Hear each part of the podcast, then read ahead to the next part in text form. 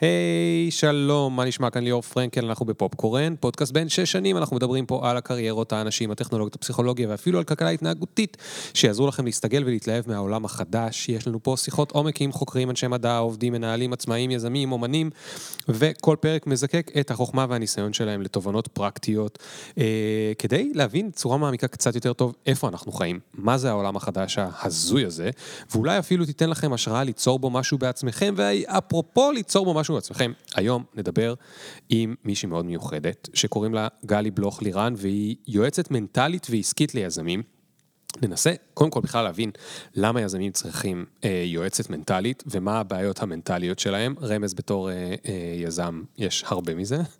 אה, יועצת גם למשקיעים וגם לסטארט-אפים, והיא מרצה ליזמות באוניברסיטת רייכמן, והיא מנחת הפודקאסט The Human Founder, שזה פודקאסט מקסים שכל מה שהוא עוסק בו זה בעצם הצד המנטלי של היזמות. בקרוב יצא גם לאור ספר שהיא כותבת על הנושא הזה, והפרק הזה יהיה מאוד מאוד רלוונטי למי שהוא כבר, או היה רוצה, או חושב להיות, או שוקל להיות אה, בעל או בעלת עסק, או עצמאית, או יזם יזמת, או לפתוח סטארט-אפ. אנחנו נדבר גם על דינמיקות בין שותפים. ועל צוותי הקמה, מייסדים, שוב, של סטארט-אפים או של עסקים, זה לא כל כך משנה. ועל ה mindset שמשפיע על כל ההתנהלות היזמית שלנו, גם ביום-יום וגם בטווח הקצת יותר אה, גדול. נדבר על לחיות בסביבה חסרת ודאות, ו... ונדבר גם קצת על בחירה ביזמות והאם היא מתאימה לכל אחד ואחת. נעזור לכם להבין האם מסלול יזמי הוא בכלל בשבילכם, וגם כן וגם לא. אה, בטח אה, יהיה לכם גם כיף לשמוע על המחירים שמשלמים כדי לעשות את הדבר הזה. אז אנחנו נדבר עם גלי, ניתן למוזיקה להיכנס ונתחיל בעוד שנייה. Yeah. Boom, boom, boom, boom. One time. Ring the alarm. Hot ass nigga, yeah. big ass head so my dreams get bigger. Yeah. Make campaign songs so my flows get sicker. Yeah. Confidence bigger than a drunk ass nigga. Look, I'ma work graveyard shift. 529, not a 9. טוב, אז אני כל החיים שלי הייתי רקדנית. אני עדיין, למעשה. ואני זוכרת תופעה כשהייתי ככה בת בערך 20. ואני רוקדת על הבמה, שורה ראשונה באמצע וסולנית, ויש לי חוש קצב מאוד מאוד מפותח וגבוה, וגם תמיד היו צוחקים עליי שאפשר להעביר לי את הריקודים בפקס, כי אני פשוט קוראת ואני יודעת ככה את הכוריאוגרפיה ומה קורה ומה הלאה, וזוכרת. ואנחנו עולים על הבמה לפרמיירה מאוד מאוד גדולה, יש ככה איזה אלף אנשים בקהל. ותמיד הרי יש את המוזיקה ויש את מה שהרקדנים שומעים על הבמה, כדי לוודא שזה כמו שצריך. וזה לא מסונכרן, ויש זמרת, לא ננקוב בשמה כדי אה, לכבד אותה. לא? היא שרה אוף ביט, היא לא שרה בקצב בעצם שאנחנו שומעים את המוזיקה. ואני, גלי, שאני כזה מצוינת בריקוד, אני חווה ספליט. יש קצב של המוזיקה, והיא שרה בקצב אחר. Mm. למה, עם מה אתה הולך, עם מה אתה צועד, עם מה אתה מתקדם. show must go on. Uh, בסדר, התמודדנו וזה, ירדנו מהבמה, והייתי חייבת לתחקר את האירוע, כי כבר אז הייתי מתחילה לתחקר את הדברים. ואני כזה אומרת לחבר'ה הרקדנים שרוקדים איתי, תקשיבו, הוא לא הייתה בקצב, היא לא הייתה בקצב, היא יצאה מהקצב.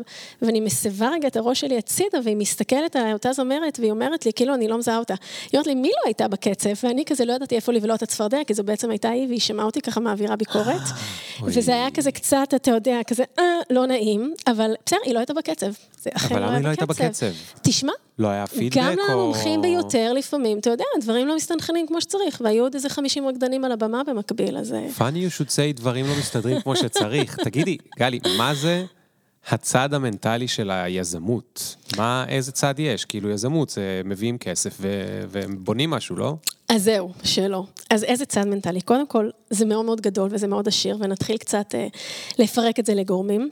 אני אוהבת להסתכל על זה, כאילו, אם ניקח רגע מטבע, כמו שאנחנו מדברים על מטבע עושר, או על כל מיני דברים כאלה, ממש ניקח מטבע, יש לו שני צדדים, עץ ופאלי.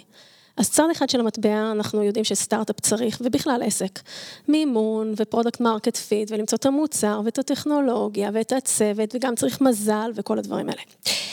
אבל זה לא מספיק, כי בכל הדברים האלה אנחנו צריכים שתהיה לנו שכבה מנטלית חזקה כמו שצריך, שמחזיקה את הכל. ואז אני הופכת את המטבע לצד השני, ואני עושה zoom in על מה זה, אני נוגעת פה כל הזמן במיקרופון, כי אני כזה מדברת עם הידיים, אתה רואה? אז הכל נוגע במיקרופון. זה טוב, זה טוב. לגמרי, זה חלק מה... זה working process. בקיצור, הופכים את המטבע לצד השני. ואז אנחנו מתחילים להסתכל מה זה השכבה היזמית הזאת, המנטלית בעצם ביזמות.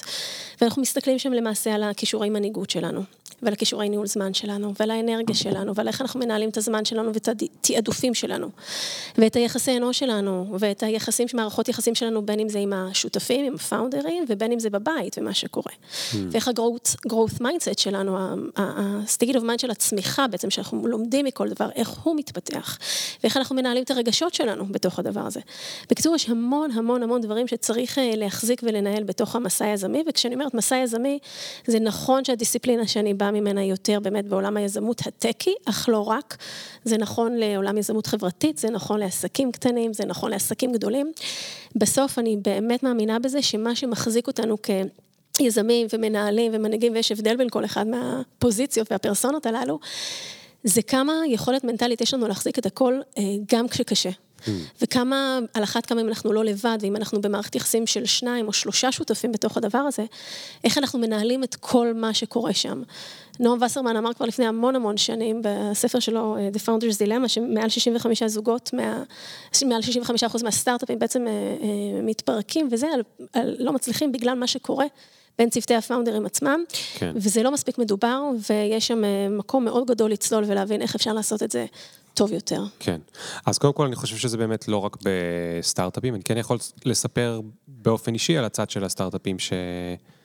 אמ, שהייתי נוסע לאיטליה בזמנו פעמיים בשנה ללמד בתואר שני ליזמות דיגיטלית, אז על הדרך גם נתנו לי למנטר ב accelerator שיש להם שם, mm-hmm. והייתי בא, והם תמיד אמרו, זה איש product, הוא יעזור לכם וזה, הוא גם קצת מבין ב marketing, הוא יעזור לכם לחשוב על רעיונות וזה. איכשהו תמיד תוך 20 דקות השיחה התגלגלה ל... או יש את השותף הזה שהוא לא איתנו פה, ברור, כי הוא זורק ברור. והוא לא מספיק אה, זה, או אה, אנחנו לא מצליחים להחליט, או הבעיות האלה שהן פחות, אני מרגיש כ... כיזם או בעל עסק או עצמאי או וואטאבר, לא נוגעים בהם מספיק. אמ, כאילו...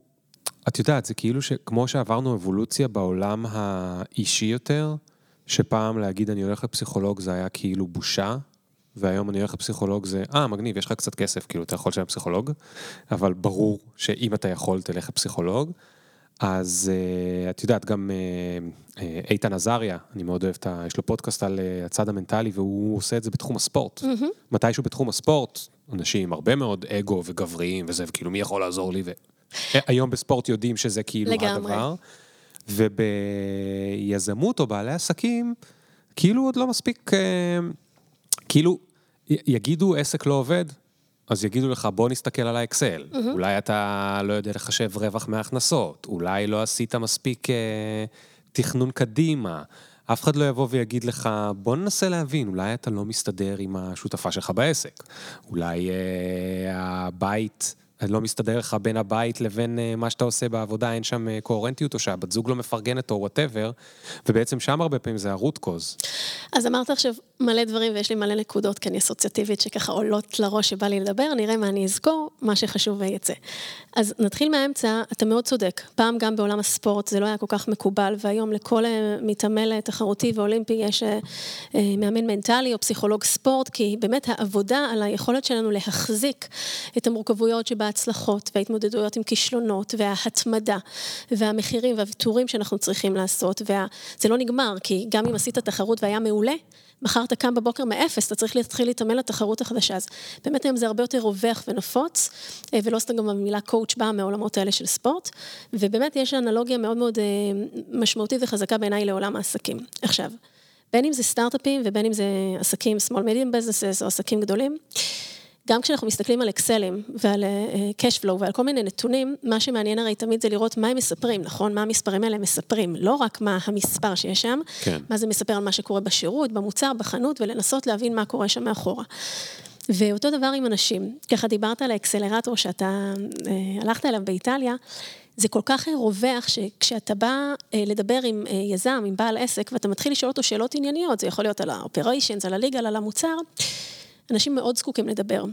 אבל לא תמיד יש מי שיקשיב בצד השני, ולא תמיד הם גם מרגישים שהרשות נתונה, כי הם צריכים לנהל איזשהו תפקיד ולהחזיק איזשהו פרס, איזושהי פרסונה, פעם קראנו לדברים האלה soft skills, וכאילו לבוא ולהיחשף, זה, זה כאילו לא, זה לא מאצ'ואי מספיק, זה לא, אני לא חזק מספיק, אני לא חסון, זה, זה לא זה לגיטימי. לא, זה גם כאילו לא cool. לא cool. אני לא עושה את זה על הדרך, את הסטארט-אפ לגמרי. שלי. והיום, קודם כל, יש תנועה מלקרוא לזה soft skills, לקרוא לזה power skills, ואני באמת חושבת שזה ה-power. כאילו שם, אפרופו חוזקות ועוצמות פנימיות, הכל מתחיל מהמקומות האלה, וככל שאנחנו מחוברים אליהם יותר, ויודעים גם להביא אותם לתוך הניהול שלנו, ולתוך ההובלה שלנו, ולתוך המערכות יחסים שאנחנו מנהלים, בין אם זה עם העובדים, עם הפאונדרים, עם המשקיעים, או בבית, או עם הילדים, או עם הבני זוג, אה, זה מאוד מאוד אה, משליך על הכל. עכשיו, יש איזה שקף כזה שאני תמיד אוהבת להראות בהרצאות, הרכיב המנטלי הוא גם stand alone שלנו, עם עצמנו, כי קודם כל אנחנו צריכים להכיר את עצמנו, ואיך אנחנו מגדירים את עצמנו, ומה טוב לנו, ומה עובד לנו, ובמה אנחנו טובים, ואיפה התשוקות, וכל זה.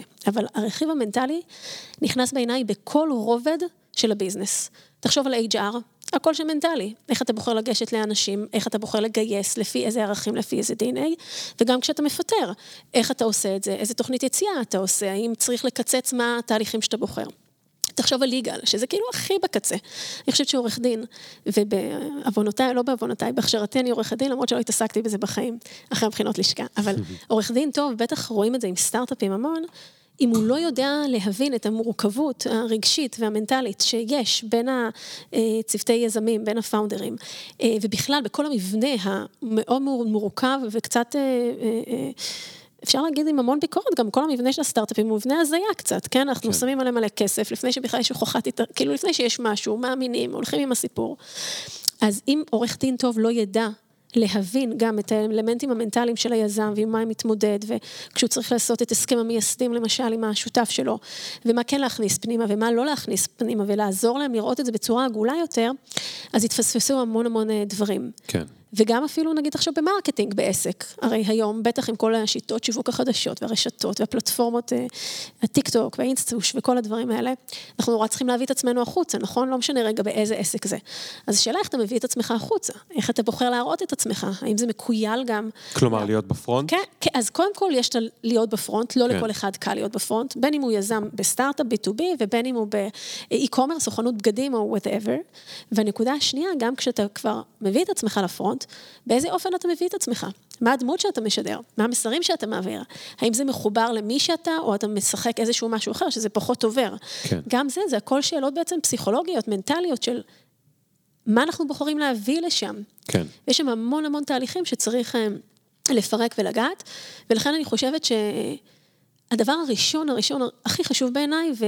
וזה גם תמיד מה שאני עובדת עליו עם יזמים וגם בספר, אנחנו נורא צריכים, לה... מאוד, מאוד צריכים להכיר את עצמנו לפני שבכלל אנחנו בוחרים לצאת לדבר כזה. להכיר את עצמנו, במה אנחנו טובים, במה אנחנו לא טובים, ומה הגבולות שלנו, במה התשוקות שלנו, לאן אנחנו רוצים ללכת, מה המחירים שאנחנו מוכנים לשלם ברמה האישית, הרגשית, הפסיכולוגית, המשפחתית, הכלכלית.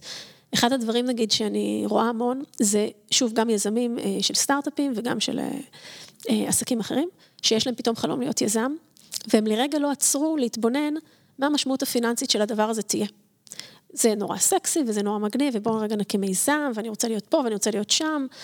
וכמו שדיברנו קודם, אתה ואני מאוד מכירים את ה-lean startup model, כאילו ככה מלפני או לפני, וחיים גם באופן הזה, ש-lean מלשון רזה, שזה אומר שאנחנו עושים את הדברים ככה אה, מינימלי ורזה, וכמה שאפשר hands on, וככה מאוד בהדרגתיות את הדברים, ולאט לאט גדלים, ככה סטארט-אפים עובדים. והרבה פעמים אנשים לא מסתכלים על זה באופן הזה, כי יש לזה trade-off־ים. כשאתה lean, אתה גם מאוד עסוק, אתה עושה המון דברים בעצמך, וגם אתה צריך אה, להבין מה המשמעויות הכלכליות של הדבר הזה, ומתוך זה לבחור. כן. ופתאום באים כל מיני יזמים שרוצים להבין, להרים סטארט-אפ, אבל הם נגיד, יש להם תינוק קטן, למשל, או משכנתא, והם עבדו עכשיו נגיד משרד, עזבו משרד חלומות במייקרוסופט, בגוגל, במטא, בלא משנה איפה, או בכל חברת retail וכולי. והם חושבים שוואלה, נלך ונתחיל, ומקסימום שלושה חודשים נגייס כסף ויהיה סבבה וזה. והמציאות, בטח היום, מראה מספרים אחרים לחלוטין, ולפעמים אנחנו חצי שנה, שלושת רבעי שנה, לא מצליחים לגייס כסף, וגם כשאנחנו מצליחים, זה לא בדיוק בסכומים שרצינו. כן. ואז נכנסת מורכבות של איך אני מנהל או מנהלת את הדבר הזה אל מול מה שקורה לי בבית, אל מול המחויבויות האישיות שלי. אולי הבן בת זוג נורא תמכו, אבל עכשיו הם קצת יותר בלחץ, ויש כן. עכשיו ילד, ויש גאונון פרטי, ויש המון המון דברים. שהבחירה להיות יזם, אני חושבת שחייבים להכיר טוב למה נכנסים ולדבר עם המון אנשים ולקרוא על זה הרבה, וגם אז מימד ההפתעה והראשוניות וה... באמת, אתה, אתה לא יודע כלום, אפילו שאתה חושב שאתה יודע, והיכולת שלנו להחזיק את האי-ודאות הזאת ואת האי-ידיעה הזאת. אז, אז דיברנו, דיברת כבר על מלא מלא מלא דברים, ואני רוצה רגע להתמקד, לבחור דבר אחד ספציפי ולהתמקד בו. אז דמייני שאני ואת עכשיו פותחים אה, בית ספר שנקרא בית ספר המנטלי ליזמות, בסדר? מהו ה... ו... ונתנו למישהו לעשות את הפייננס, הוא חוזר והוא אומר, תקשיבו, בואו באמת, תתחילו לין. אתם יכולים ללמד רק שעתיים בשבוע. מה מכל הסילבוס את אומרת, בסדר, אני זורקת את כל הסילבוס, אני קודם כל, את זה הדבר שאני חייבים ללמוד, אוקיי? Mm-hmm. הראשון, הראשון, הראשון, הכי חשוב. אז אני אגיד שני דברים, אפילו שאתה רוצה שאני אתעדף, אבל אני אגיד שניים, כי בעיניי הם מחזיקים שני קצוות שונים של הדבר. אחד זה הנושא של ניהול זמן ותעדוף. ניהול זמן ותעדוף. זאת אומרת, prioritization נון סופי של היזם ואיך הוא זז ככה בין כל הדברים והזמן שלו. והדבר השני שמאוד קשור, ושוב, לא בסדר היררכי, זה הנושא של המוח הגמיש, האלסטיות, ה-agility־ות, היכולת שלנו בעצם לעבור בין דברים ולא להת, לא להתפקסס, כאילו לא להתקבע על שום דבר. משהו נכון, עוד שנייה הוא כבר לא נכון. אז רגע, רגע, רגע, רגע, רגע. אוקיי. רגע, את כבר קפצת לשיעור, תכף נקפוץ לשיעור. בוא נשים את ניהול זמן אנחנו עושים פה קורס דיגיטלי, למי שרוצה אחר כך להקים איזה מיזם, וזה, הנה אנחנו פורטים לכם עכשיו את הסעיפים. תקליטו עכשיו את הפרק ותמכרו אותו, לא צריך זכויות. תעשו translate ותמשיכו. כיף שיהיה לכולם. אה, נשים בצד את ניהול זמן ומשימות, היה לנו על זה הרבה פרקים, אני רוצה רגע על האלסטיות לדבר. אוקיי. בואי רגע תסבירי מה זה האלסטיות הזו, ובואו נעשה רגע את ה... מה בזה אפשר ללמוד בכלל? או צריך להיוולד עם זה? אז בואו נדבר קצת על האלסטיות. קודם כל, היא מגיעה קצת מאזורים שנקראים ככה המוח הגמיש, והמחקרים שמראים ש... יש לנו אזורים במוח שיכולים להתחדש, ויש לנו קשרים, בעצם קישוריות, ש, שמתרחשות מתוך כל, כל הלמידה שלנו וכל הדברים, ולא סתם אומרים שלוקח לספוג הרגל חדש בין 21 ל-28 ימים, אם אנחנו חוזרים אליו ומשמרים אותו, אז למעשה במוח שלנו נוצרים קשרים חדשים, שמאפשרים לנו ללמוד תרגולים חדשים, התנהגויות חדשות, פרקטיקות חדשות וכולי. איך אנחנו רואים את זה ביום-יום? אה, נגיד עכשיו סטארט-אפ, אנחנו מקיימים סטארט-אפ, והחלטנו עכשיו נגיד על תוכנית מסוימת, ואנחנו עושים איזשהו, איזושהי תוכנית execution ל-feature, ואנחנו יוצאים איתו נגיד החוצה, ואנחנו מקבלים פידבק מה-user־ים, ואנחנו רואים שהדבר הזה הוא לא, הוא לא מתכנס כמו שרצינו שהוא יתכנס כרגע, אז היכולת שלנו רגע לא להתאהב שנייה בתוך הדבר הזה, וישר לעשות את האדפטציות ואיטרציות, זאת אומרת חזרתיות על הדברים, לראות מה אנחנו יכולים לשנות, בואו נשנה רגע אולי את הכפתור, בואו נשנה רגע את מועד התגובה, בואו נשנה רגע אולי, לא, אולי זה לא ה-user הזה, אולי אני צריך רגע את ה-user הזה, בואו נשנה רגע את ה-interface, בואו נשנה את המסר שאני אתן, כל מיני דברים קטנים שאנחנו כל כך, כל, כל הזמן בודקים איזשהו משהו אחד ומשנים, ולא מתקבעים. מבינים כן. את העובדה שכל מה שחשבנו רגע, זה עם סימן שאלה. ואנחנו לא מדברים בסימני קריאה, ואנחנו בודקים. כן. והרעיון הוא שאנחנו כל הזמן צריכים לבדוק את ההנחות שלנו, ובעצם להיות, לקבל פידבק, ועם זה לעשות את ההתאמות במוח. ואנחנו ככה כל הזמן לומדים דברים חדשים, ואז היכולת הזאת שלנו, כאילו לדמיין את הדבר הזה, ש, ש, שזה מתרחב, שספקטרום האפשרויות שקיימות הוא הרבה יותר גדול, והוא לא צר. עכשיו, הדר, הדבר השני שקשור לזה בעיניי מאוד, זה איך אנחנו... לא, רגע, רגע, רגע. אוקיי. הבנתי למה שווה לי שתהיה לי אלסטיות. כן. כי אז אני לא אתקבע ואני לא אמשיך לנסות להתאהב במה שעשיתי ולעשות אותו שוב ושוב ושוב ושוב ולראות שזה לא עובד. איך אני מפתח אלסטיות כזאת? אז אוקיי. אז קודם כל, כמו כל דבר בפסיכולוגיה, שאנחנו לא אוהבת להגיד בכל, אבל אנחנו בדרך כלל יכולים לדבר על nature nurture, אוקיי? כסביבת הורשה וכולי, וכל מה ש-in between, אני אוהבת להסתכל על דברים כספקטרום. אוקיי? יש לנו שחור ולבן, ובאמצע אין סוף הגוונים של אפור, נכון? ואנחנו, ואפור זה צבע מעולה, זה לא צבע בינוני, זה צבע מעולה שמחזיק בעצם המון המון אפשרויות. ואז, כמובן שיש אנשים שהם נולדים אה, בצורה שהיא יותר אה, אה, אנליטית ויותר מקובעת, ויותר ככה רואים את העולם בקיצוניות, וזה או זה או זה, בינאריות שכזו. ויש גם אנשים שהם נולדים הרבה יותר עם היכולת להחזיק תנועתיות. אז, אז, אז ברור שיש לנו את שני הקצוות, אבל איך אנחנו מחזקים את זה?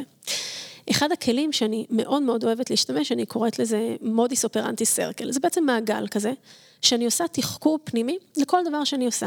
עכשיו, אני ממש חיה ככה, אני לא חושבת על זה כל הזמן, המוח שלי ככה כבר עובד. ומה זה בעצם אומר?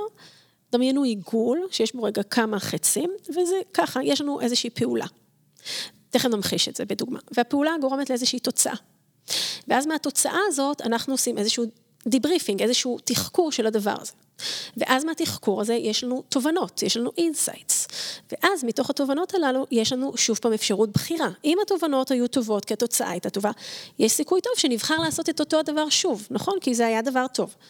אם נראה שזה הוביל אותנו לתוצאות פחות רצויות, ושהתחקור שעשינו הוא פחות מ-based, זאת אומרת, ואנחנו רוצים, ויש לנו תובנות שגורמות לנו לרצות ללכת לאפשרות אחרת, אז אנחנו בעצם נעשה בחירה ונעשה פעולה שונה. עכשיו, okay. אם אוקיי. אנחנו ניקח את הפעולה, תוצאה, תחקור, תובנות ובחירה, ונשליך את זה על כל מימד בחיים שלנו, כהורים, ואיך הגבנו רגע לילד שלנו. אצלי זה ילד, זה רק ילדים, זה רק בנים. או כיועץ לסטארט-אפ, או כסופר. או כפודקאסטאי, או פודקאסטר, או כמישהו שמנהל עכשיו אה, שרשרת אספקה, או כמישהו שמנהל בית קפה, זה בכלל לא משנה מה הפוזיציה. ונתחיל לתרגל את החשיבה שלנו ואת אופן ההתבוננות שלנו על דברים בצורה שהיא מעט ביקורתית יותר, והיא רוצה ללמוד. עכשיו, אני פחות אוהבת להסתכל על דברים ככישלון, או לא כי אני sugar coating דברים, כי אני באמת אוהבת להסתכל על כל הדברים האלה כלמידה.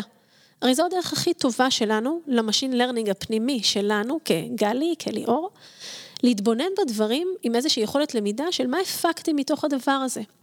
וככל שאנחנו משתמשים במעגל הזה, ב-MO circle, modus operandi circle הזה יותר על כל פעולה בחיים, אנחנו מאפטמים בעצם את עצמנו באיך אנחנו מגיבים ובאיך אנחנו לומדים. עכשיו, אני אתן לזה רגע דוגמה. נגיד סטארט-אפ רוצה עכשיו לצאת לסיבוב גיוס, בסדר? והוא החליט שהוא כרגע יוצא לסיבוב גיוס seed, אה, נגיד ממשקיעים ישראלים. והוא עשה את כל הפעולות שיעשה, לעשות long list ו-short list, והתחיל לקבוע פגישות, והתחיל זה וכולי, ו, ולא הצליח, לא הצליח כרגע לגייס, ורגע זה לא קשור לשוק בחוץ, בסדר? שזה המצב, נגיד השוק לפני שנה. ולא הצליח. אז הוא צריך לעשות משהו אחרת, נכון? אנחנו צריכים לשנות משהו כדי לנסות כן. להגיע לתוצאה אחרת. ואז פתאום משהו משנה, אז הוא אומר, רגע, בוא ניפתח שנייה לשוק אחר של משקיעים. בוא נשנה רגע את הדבר הזה, ובוא נייצר לונג ליסט ושורט ליסט אחרים, ונתחיל ונראה שם. אז כן. זה נגיד דוגמה אחת. רגע, יש לי שאלה. שאל. אני מאוד אוהב את זה. עכשיו, אני אותו סטארט-אפ פה, את יודעת מה, בוא ניקח אה, דוגמה אחרת. אני עסק, אני הקמתי עסק לפני אה, חצי שנה, והעסק שלי, נגיד, אה, לא יודע מה, עושה... לא משנה, שיווק דיגיטלי, או מוכר באי-קומרס, עציצים שהכנתי בבית, אני יודע לעשות עציצים ממש מגניבים, אני גר בבנימינה, ויש לי קקטוסים שאין לאף, סקולנטים שאין לאף אחד בארץ, ואמרתי לאף אחד אין כאלה, אני מאמין בזה, יאללה, נעשה לזה חנות דיגיטלית, ואני יודע לשלוח אותם, שזה גם יוצא לי בזול. ועשיתי, עשיתי, עשיתי, ועכשיו אני שואל אותך על הרזולוציה של המודוס אופרנדי סירקל הזה. Mm-hmm. האם אני צריך, אחרי יומיים שמכרתי סקולנטים, לעשות את הדבר, את המעגל הזה, ולהגיד, היי, אני כבר יומיים לא מכרתי, mm-hmm. יאללה, בוא ננסה למכור אה, אופניים, mm-hmm. או שאני צריך לחכות שנה, mm-hmm. או שאני צריך לחכות עשר שנים. הרבה פעמים כיזם, זו הייתה הבעיה, שאני לא ידעתי כאילו mm-hmm. מתי, מתי לעצור את העיגול. Mm-hmm. יש לך איזה טיפ בשבילי? אז תראה, קודם כל... אני שואל באמת, זה, זה אחת השאלות הקשות. סקולנטים, סקולנטים. אז תראה, כן. קודם כל, זו שאלה ממש יפה, ובעצם מה אתה עושה? אתה כמו ילד, בצד הילדי שלך, שמבקש מאמא ואבא שיבחרו בשבילו רגע מה לעשות.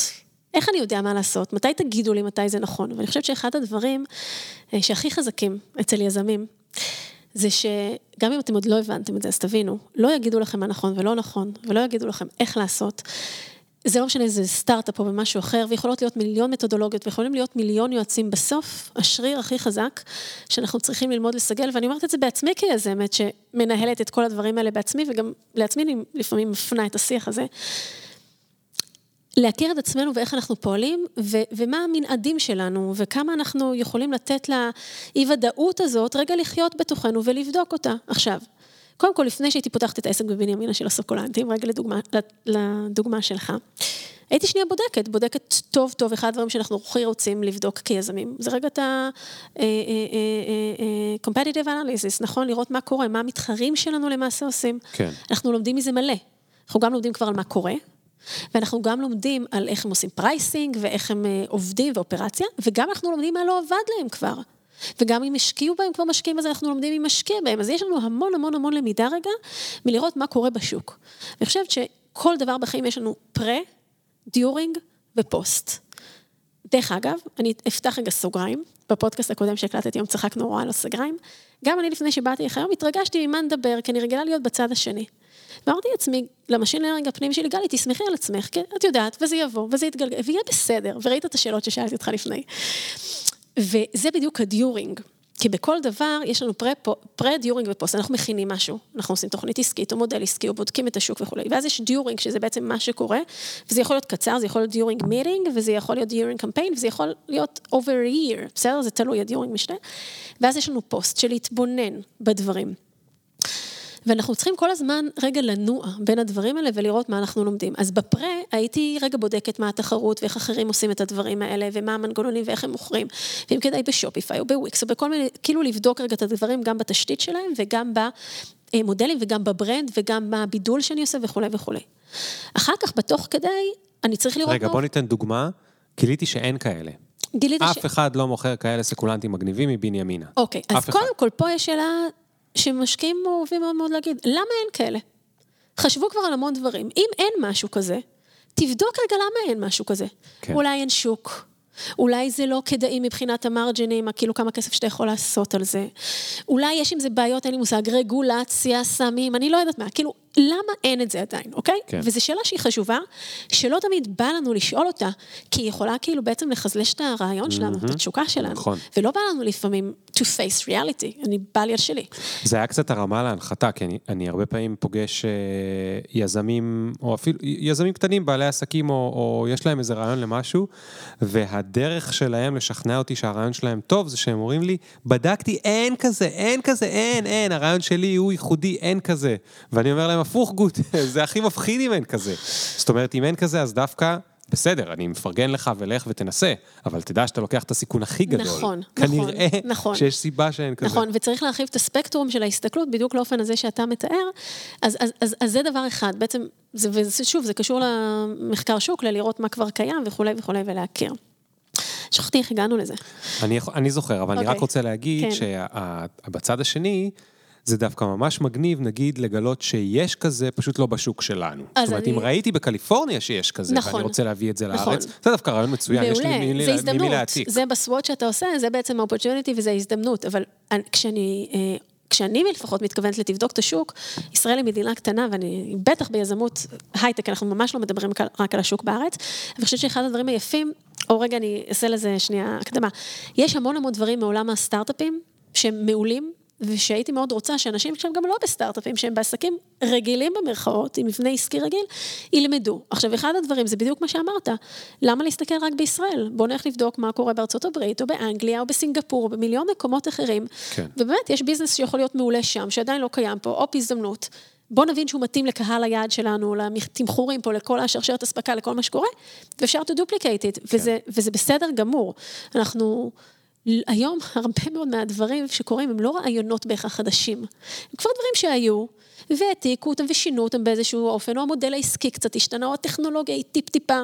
אה, מולקולה אחרת בתוך התרופה, כן, כן. אז, אז, אז כזה. אז אני חוזר רגע למודוס אופרנדי סירקל. כן. אז השאלה שלי הייתה, אני פתחתי את העסק, לקחתי הלוואה לא גדולה, אוקיי? אין לי משקיעים, אין לי את השטות הזאת, שזה, אנשים לא מבינים, אבל זה די דומה, כי לחכות שמשקיעים ישקיעו בך שנה, זה כמו לקחת הלוואה של 200 אלף שקל. אז יכול להיות שלקחתי ביום הראשון הלוואה של 200 אלף שקל, או חיכיתי למשקיעים שישקיעו, בינתיים בזבזתי 200 אלף שקל על אה, לחיות, אבל בכל אופן, לקחתי הלוואה של 50 אלף, פתחתי, ניסיתי, לא הולך לי, אוקיי? אני כן חוזר, אפילו שאני ילד, לשאול אותך, מתי, מתי לבדוק את עצמי? מחר בבוקר, בעוד חודש, בעוד רבעון?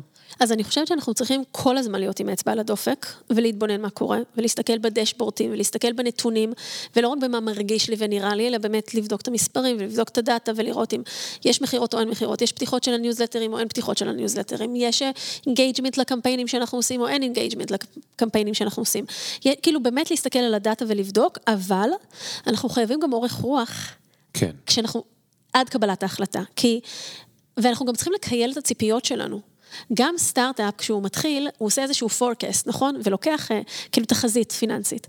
לוקח הרבה מאוד זמן עד שאנחנו סטארט-אפ, גם המוצלחים מאוד בכלל מגיעים, אם עד שהם מגיעים ל break even, שלא לדבר בכלל על רווחיות. זה, זה journey, זה, takes, זה, זה לוקח הרבה זמן.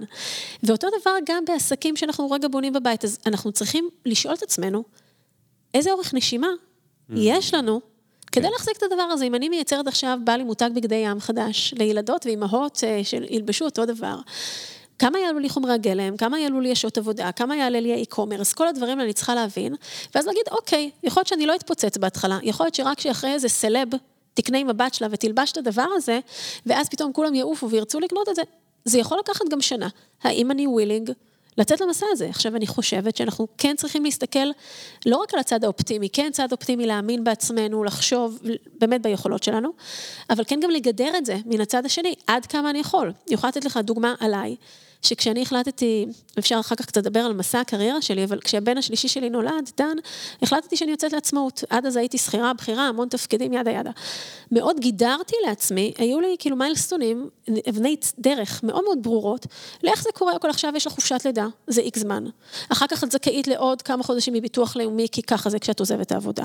יש לך תשעה חודשים, בחודש העשירי את חייבת להכניס כסף. איך את בונה את זה? עכשיו, את לא מתחילה לבנות את זה בחודש העשירי.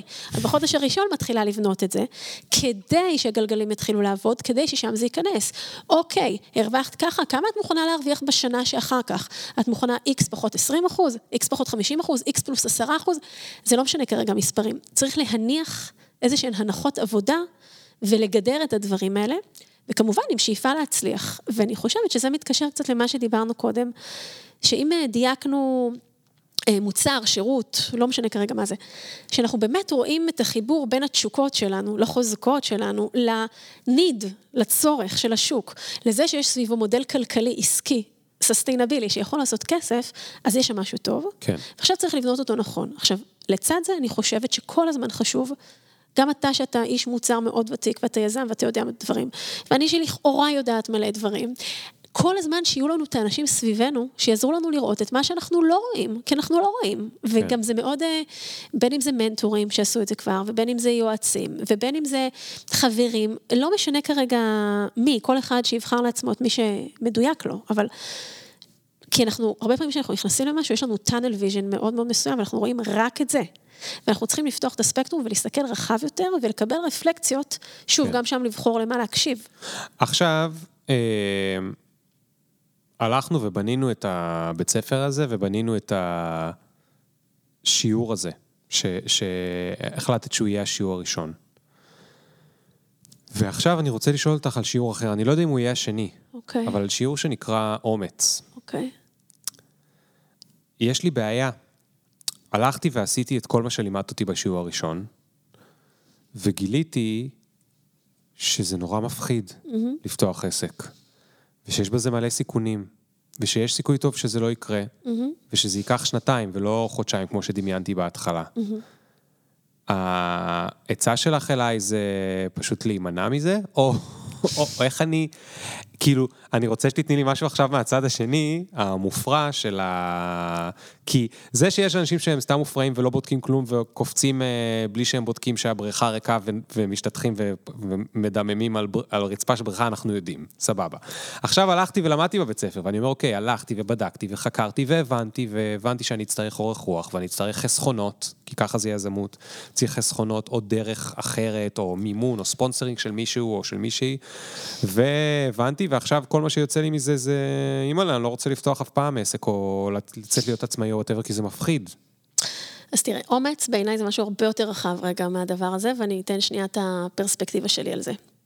קודם כל, אומץ אה, הרבה פעמים מגיע מאיזשהו מקום פנימי, שאתה, את או אתה, נדבר רגע באת, צריך לדבר בנקבה, נכון? דברי באתם. דברי באתם. שאנחנו צריכים בעצם, אה, אה, או רגע, אני אגיד משהו אחר. הרבה פעמים כשמתחקרים יזמים, יזמים, יזמי טק מאוד מאוד מצליחים. למה הם עושים את מה שהם עושים? מאיפה הכל התחיל? מאיפה החוסן הזה? מאיפה כדור החוסן הזה בבטן שעוזר להם אה, אה, כל הזמן לקום בחזרה אחרי הנפילות ו-to bounce back מהר יחסית? מאיפה זה מגיע? והרבה פעמים אנחנו רואים שיש שם איפשהו מאחורה, זה יכול להיות בילדות, בצבא וכולי, יש שם איזה אירוע טראומטי, שיכול להיות שקשור למישהו יקר שהם איבדו, למחלה, להתמודדות כלכלית כלשהי, להמון המון דברים שיכולים להיות לרצון שם. לרצון להוכיח שהם כן יכולים, למרות שאמרו להם שלא... לא, זה לא, לא, לא. שהם חוו חוויה קשה מאוד בחיים, והם התגברו אליה. Mm. והדבר הזה ייצר בתוכם, שכ... ו- ואני אני חש... אני חיה את זה בעצמי, והדבר הזה ייצר בתוכם איזושהי יכולת התמודדות פנימית with whatever comes.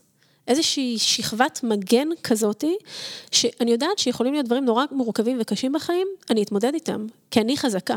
אוקיי? אז זה רגע, שנייה איזושהי פרספקטיבה אה, יותר רחבה על אומץ, כי בוא, החיים, מה זה מורכבים? ממיליון דברים, אנחנו לא צריכים לתת פה דוגמאות, אנחנו יכולים לקרוא חדשות אם אנחנו רוצים, או להקשיב, אני באופן אישי פחות ממליצה על זה, אבל אנחנו רואים ממה קורה, ו... ואומץ זה גם בחירה של איך לחיות את החיים. האם אני חי אותם בצל, כי אני מפחד לנוע ולא לעשות דברים, או כי, כי, כי כי אומץ זה בעצם להתגבר ולהתמודד עם הפחדים שלנו, כן. ועם האימידיאט של לא לעשות, כי זה מסוכן, כי זה לא כלכלי, כי זה דה דה דה דה, ועל אף זאת, בואו ננסה לעשות את זה בצורה הכי נכונה, בצורה שהיא אחראית וכולי. זהירה. ואני חושבת, כן, זהירה, כן, ואני חושבת שזה האומץ. האומץ הוא על אף הפחד, להתמודד עם הדברים ולגשת אליהם, ולא לתת להם, אה, להשאיר אותנו מאחור, קפואים, אה, ולא נעים, ולא זזים, ולא מתקדמים, כי, כי יכול להיות שלא נצליח. אבל הרבה יותר גרוע שבכלל לא ננסה. אז זה רגע איזושהי אמירה כללית. עכשיו, בתוך הדבר הזה, בטח, יש מיליון כישלונות, אתה יודע, אני, אה, ושוב, אני אוהבת לקרוא לזה למידות. לפני שבוע, ככה אחרי ראש השנה ולפני, אני כבר מתחילה לחשוב על השנה הקלנדרית, אני אוהבת לעשות עם עצמי המון תרגילי רפלקציה, ולקחתי, יש לי מחברת, את המחברת שבה אני כותבת את כל הפסיכולוגיה של היזמים ומה קורה, ויש את המחברת השוטפת. וסיימתי את המחברת, ואני משאירה אותה על השולחן, עוברת למחברת הבאה, וכעבור איזה חודשיים, שלושה, אני לוקחת את המחברת ומתבוננת, ועושה כזה, אה, בודקת את ה-AI שלי על כל מה שקרה שם, מה הלמידה שלי מתוך כל הדברים שקרו שם. וזה תרגיל מדהים, קודם כל, ואנחנו ישר, זה, זה זועק לשמיים, כל מיני דברים שקופצים משם, כמה התאמצנו פה יותר מדי, כמה הלקוח הזה לא היה מדויק, כמה שילם פה מחיר יותר מדי גבוה, או כמה זה היה מהלך מעולה שטוב שהתעקשת עליו, כל מיני דברים ש, שאנחנו לומדים מזה המון המון המון. ופתאום ראיתי שיש מלא דברים שהצלחתי בהם, וקידמתי, ואני גדלה, ואני עושה, ודברים מדהימים. וראיתי גם שיש מלא מלא דברים שלא הצלחתי בהם, וגם מהם למדתי מלא מלא דברים. והאומץ, אני חושבת שזה להסתכל לכל הדבר הזה בעיניים. לחבק ולהעריך את מה שטוב ואת מה שמצליח, ללמוד ממה שפחות, אבל לא לתת לזה לערער בעין איזשהו משהו פנימי שלנו, של ערך עצמי, של מה אנחנו שווים, של האם אנחנו good enough וכולי, כל הזמן להתכנס למקום הזה.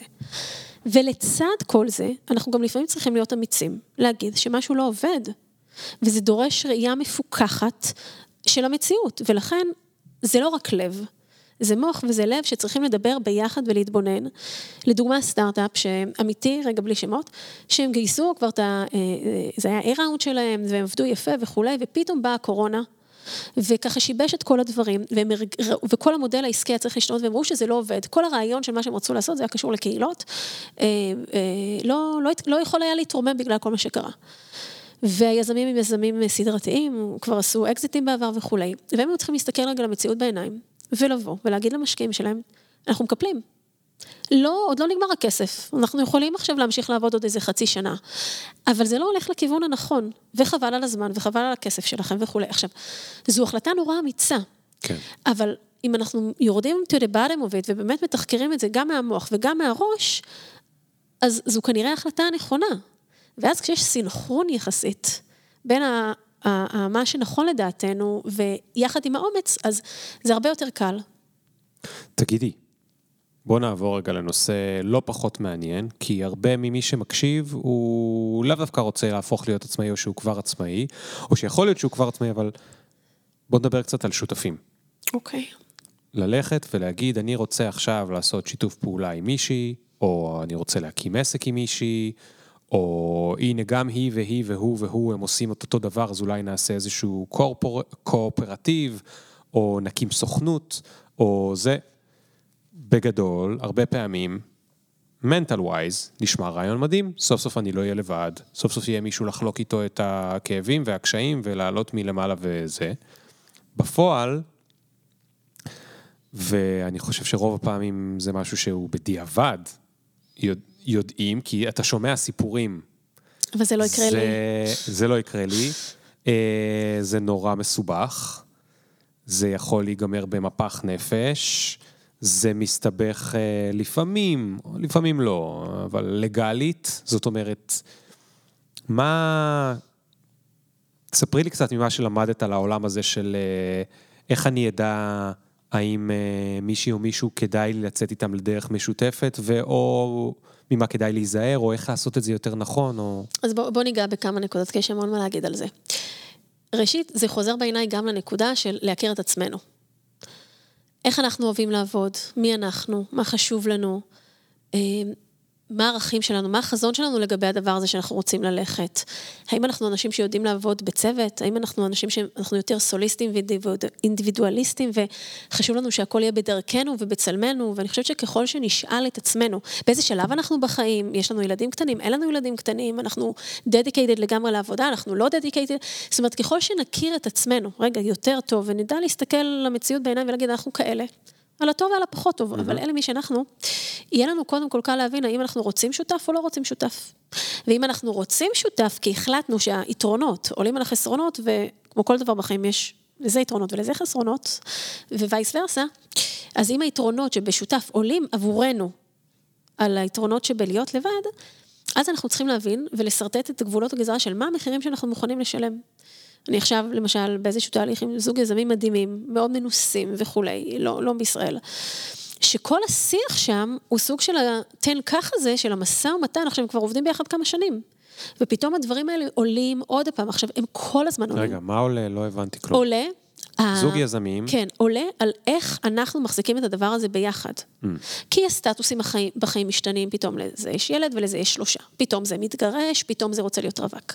פתאום עבר, רציתי לעשות רילוקיישן או להיות נווד דיגיטלי ולעבור לפה, ופתאום אני בארץ. יש המון המון משתנים שמשתנים. והכל משפיע על הזוגיות העסקית שלנו. ולכן ככל ש... אה, לשאלתך מה לעשות, ככל שבפרה, נכון אמרנו יש פרה דיורינג פוסט, אז ככל שבפרה גם נשכיל להכיר את עצמנו, וגם נשכיל לשאול את השאלות הקשות ביותר את הצד השני. לא רק על ה-obvious, גם על המצבי קיצון, גם על מה יקרה בהינתן ככה וככה, גם אם לא תהיינה לנו תשובות, אבל ננסה לדבר את הדברים האלה, אנחנו אה, נמנע המון המון כאבי לב אחר כך. כן. אני רואה לא מעט יזמים שנפרדים, מעורבת בלא מעט תהליכים כאלה, והרבה פעמים הכתובת תהיה על הקיר. הכתובת על הקיר מההתחלה. עכשיו, או שהיא על הקיר מההתחלה, ובואו נטפל בה, ובואו נסתכל למציאות בעיניים ונבין שאנחנו מאוד שונים ויש מורכבויות ויש לנו דומיינים שהם קצת זה, ונעשה שם עבודה ונציל את זה וננסה שזה יהיה טוב, אבל להתעלם מזה זה בטח לא יצליח. דרך אגב, בדיוק כמו בזוגיות במערכת יחסים אה, אה, אינטימית, אישית, זוגית, נכון? אה, או ש down the road הדברים, אה, זה הולך ל sideways, זה כאילו פתאום דברים קורים down the road ובהמשך. ולכן... אני, אני, אני אגיד לך מה, מה כן. אני ראיתי כמה פעמים. זה כל כך קשה למצוא שותפים, כי אתה צריך עוד מישהו, שנגיד שאתה, זה מאוד אה, אה, מוכר אצל אה, עצמאים. די, נמאס לי, אני חמש שנים, או עשר שנים, או חמש עשרה שנים, אני עובד לבד, יש לי לקוחות, הבנתי וזה, אבל נמאס לי לעבוד לבד. אני רוצה מישהו, או אני רוצה לצמוח, אני לא מצליח לצמוח, אני מגלגל כל שנה את אותו כסף, אני רוצה פעם אחת מישהו ש... או מישהו שאומר, אני נורא טוב, ב, נגיד מעולם ה... חבר מעולם הקריאייטיב, אני נורא טוב בבימוי ועריכה וצילום, אין לי כוח לכל הצד של הלקוחות. חלום שלי, אני אמצא מישהו שהוא יעשה את כל ה-account management, הוא ימצא את הלקוחות, יעשה את השיווק, את המכירות, את הזה, אני אדלבר. אני אביא שם סרטונים מדהימים, הלקוחות יהיו מרוצים. ו... אז, אז בקיצור, הרבה פעמים אנחנו מגיעים למצב שאנחנו אומרים, אני, אני מת לשותף. מת לשותף. בסטארט-אפ זה obvious, אבל mm-hmm. גם לא תמיד, לא, אבל, לא, לא תמיד, אבל ב-90 נכון. ומשהו אחוז כנראה. אמ, אבל זה נכון גם אצל אנשים שכבר עשו משהו לבד ועכשיו הם רוצים משהו. Mm-hmm. עכשיו הם צריכים מישהו שבמקרה הוא פנוי עכשיו, mm-hmm. ובמקרה הם הגיעו אליו, ומכירים אותו, והמליצו עליו, וגם מי שהמליצו עליו, אז הם גם יוכלו להמליץ עליי. וכאילו, כל כך הרבה דברים צריכים לקרות, ועכשיו זה קצת כמו, את יודעת, למצוא דירה במרכז תל אביב, mm-hmm. שזה בלתי אפשרי, אז כבר חניה. מצאת את הדבר הזה. Mm-hmm. לא, אפרופו חנייה, ונגיד שאתה צריך לנסוע לצילומים כל יום, mm-hmm. זה אומר שכל יום בערב תצטרך למצוא חנייה. Mm-hmm. אבל אתה אומר, אה, אני אסתובב כמה פעמים באוטו ואני אמצא חנייה. ואתה כאילו... זה. שחרר את זה. עכשיו, חנייה ואוטו ודירה זה חמוד, לא בא לך, אתה יכול לעבור, אוקיי? אלא אם קנית, אבל אם אתה סוחר, אז אתה יכול פשוט לעבור. עם שותפים, לפעמים כבר כל כך רוצים שזה יקרה. אני ראיתי את זה באמת אצל כמה וכמה חברים עצמאיים שהם כל כך רצו עוד פעם, או מישהו בזה שימצא להם את הלקוחות, או הפוך, מישהו בלקוחות שימצא, הם אמרו, יש לי כבר בסיס טוב, יש לי נטוורקינג מצוין, רק תביא לי איזה מישהו שידלבר, תביא לי מתכנת, תביא לי מהצוות, תביא לי זה, תביא לי זה, ש... ו... והם פשוט אומרים, זה כבר כמעט עובד, יש איזה כמה דברים שלא עובדים, יאללה, נחליק את זה. אז עכשיו, הנה השאלה הקשה. האם להגיד להם, חבר'ה, אל תשקרו לעצמכם, זה לא כמו למצוא חנייה. אם הדבר הזה לא עובד ביניכם, נגיד הדוגמה הכי קלאסית, הוא אוהב לעבוד עד עשר בלילה, אתה בחמש אה, בערב אוהב להוציא את הילדים מהגן, חבר'ה, זה לא יעבוד. מישהו מכם, מחמש עד עשר, יגיש אה, רגשות אשמה ושהשני דופק אותו, אוקיי? כאילו, אחד ירגיש רגשות אשמה, השני ירגיש שדופקים אותו, זה לא יעבוד.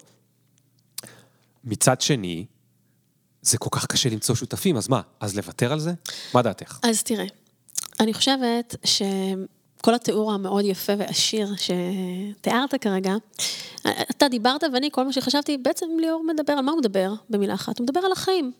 החיים הם מורכבים. החיים הם מורכבים. עזוב רגע עסקים בצד, החיים הם מורכבים. להיות אה, גם אה, אימא, לכמה ילדים, להיות גם אשת קריירה, לנהל גם משק בית, לנהל השקעות, לעשות כסף, לדאוג לכל העניינים הרפואיים שאנחנו צריכים, לדאוג להורים, לדאוג לאחים. החיים הם מורכבים. כן. ואני חושבת ש... אני הייתי שואלת שאלה קצת אחרת משלך. הייתי מנסחת אותה טיפה שונה, והייתי אומרת, איזה יכולות אנחנו מקנים לעצמנו, כאינדיבידואלים, כאנשים, כדי להכיל את המורכבויות של החיים באופן שקצת נחיה איתו יותר בשלום. מתוך איזושהי הבנה בוגרת כבר, ואנחנו כבר לא ילדים בני 20, הבנו כמה דברים כבר בחיים. אין בול, אין פרפקט, לא בזוגיות. רגע, מה לא הבנתי?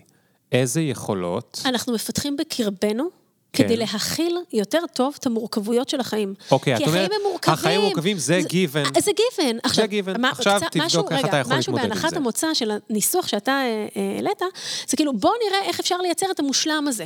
את הזוגיות המושלמת, ואני באה ואומרת משהו אחר. אני לא חושבת שיש זוגיות מושלמת כזאת. כן. אני חושבת שתמיד תהיינה מורכבויות. גם כשזה יעבוד מאוד מאוד טוב, כי נהיה מסונכרנים על החזון ועל הנהלי עבודה ואיך אנחנו רוצים לעבוד ביחד, אולי פתאום מישהו מאיתנו יתחתן או יבוא נכון, זוגיות, וזה נכון, פתאום יעשה איזה disruption, נכון? וגם אם זה, זאת אומרת, תמיד תהיה מורכבות. ואז השאלה היא, והכל חוזר בעיניי בגלל זה למקום המנטלי הפנימי, איך אנחנו מכילים את הדבר הזה, ואיך אנחנו, האם אני רואה שנגיד ליאור, שותף פוטנציאלי עכשיו לבית ספר הזה שאנחנו רוצים לבנות ביחד, ואני מתה עליך ועל היצירתיות והרעיונאות, ואני רואה שאתה גם יודע לעשות אקזקיושן, ואני רואה שיש סינרגיה גדולה בהמון דברים, ואני רואה שגם במקומות שאנחנו לא חושבים בדיוק אותו דבר, אתה יודע להקשיב לי, אתה יודע לראות אותי בתוך הדבר, ואז זה גם גורם לי להקשיב רגע להסכמות שלך או אי הסכמות שלך באופן אחר, כי אני רואה שאתה רואה אותי, אז אני רואה אותך בחזרה. ואני אומרת, אוקיי, רב הנסתר על. רב הטוב על הלא טוב בדבר הזה, ואני בוחרת בליאור. ואני מבינה את זה, שלא הכל יהיה אותו דבר, ולא הכל כן. נסכים על הכל, כי מה, עם הבן בת זוג שלנו בבית אנחנו מסכימים על הכל, עם הילדים שלנו אנחנו מסכימים על הכל, עם ה... אתה קונה את המכונית הכי טובה שאתה רוצה ואתה משקיע כסף, ופתאום חודשיים אחר כך הולך שם משהו במחשב של האוטו, ו... זה, אלה החיים. ואני חושבת שככל שנתעורר טיפה מהאגדה הזאת, שמישהו פעם מסר לנו שהכל מושלם והכל מדהים ונתבגר טיפה, דרך אגב, זה לא מסר מדכא בכלל, אם כאילו, ב...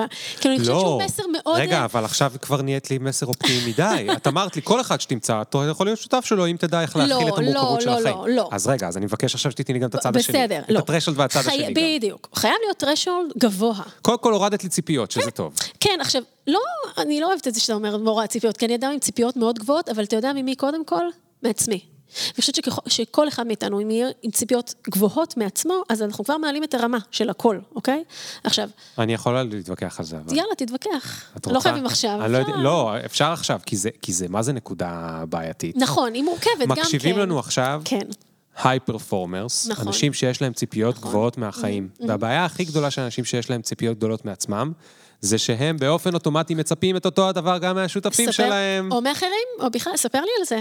Takes נכון? one to know one. אז, אז עכשיו, אז צריך להיות שיח על הדבר הזה. אז צריך להיות שיח על הדבר הזה. דרך כן. אגב, הכי קשה זה כשאנחנו מצפים מעצמנו, לפעמים, עם חוסר חמלה עצמית קצת על הדברים. אני, אתה יודע, אני יכולה לדבר על עצמי, כאילו, רק על עצמי לדבר, לדעתי, בהקשר הזה. אבל זה עבודה נונסטופ, להתבונן במקומות ולהגיד, רגע, גלי, תרגיעי פה, הכל בסדר. כן. זה לא הצליח, לא נורא, תמשיכי. תמשיכי לשאוף, תמשיכי לנסות, תמשיכי לעשות, אוקיי? אוקיי, אז וכנ"ל רגע, אז בוא נחזור. שלנו, אז בוא נחזור. נחזור ל threshold. אז ה threshold הוא כן אז צריך... מה אני כן צריך שיהיה שם אוקיי. במינימום כדי אוקיי. לדעת שלא... תני לי דגלים אני אדומים, דגלים או אדומים. לא יודע מה. קודם כל, אני חושבת שהדבר, ושוב, זה נורא קלישאה ומדברים על זה מלא, אני באמת חושבת שזה חשוב. ערכים, אם לא ניקח אותה רגע רק כמילה קלישאתית, אלא באמת, ואני אתן כמה דוגמאות, כן. הם חייבים להסתנכרן, או לחיות בהלימה ביחד. אני אתן דוגמה. למשל, אני אדם מאוד חם, באישיות שלי אני אדם חם. אני מאוד אוהבת אנשים, ואני אוהבת לדבר, ואני גם אוהבת לגעת, ואני אוהבת, כאילו, אני אוהבת לחייך, ומרגישים את החום שלי. אני לא מסוגלת לעבוד בשותפות, כן? אני לא אומרת רגע לקוח או משהו כזה. לא מסוגלת לעבוד צמוד עם בן אדם שיהיה המון המון שעות בחיים שלי ואיתי, שהוא קר, שהוא לא מביע רגש, שהוא לא מביע חום אנושי בסיסי של בני אדם, לא אהבה. זה כן. לא מתאים לי, זה לא נעים לי. דוגמה, אוקיי? כן. או אני אוהבת להיות כנה. אני לא אוהבת שאנשים ציניים איתי. אני לא מבינה ציניות. אני לא אבחר שותף שה-DNA שלו ואיך שהוא מתנהל, הוא ציני. כי זה לא יעבוד לי, יהיו לי חיכוכים שם כל היום.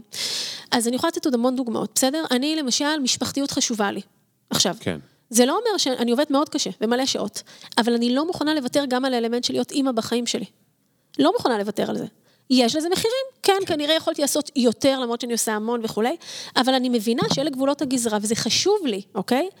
ולכן כל אחד צריך שנייה לדייק עם עצמו מה חשוב לו, איך אנחנו רוצים לחיות את החיים האלה. כן. האם אני רק רוצה שיהיה לי עוד מלא כסף בבנק ועוד מלא טייטלים בטק ראנץ' ועוד זה, או שאני רוצה שכל ה-40-50 שנה הקרובות אני אהיה מאושרת יחסית, או בשביעות רצון גבוהה ביום-יום, ולנהל את הדבר הזה תוך כדי.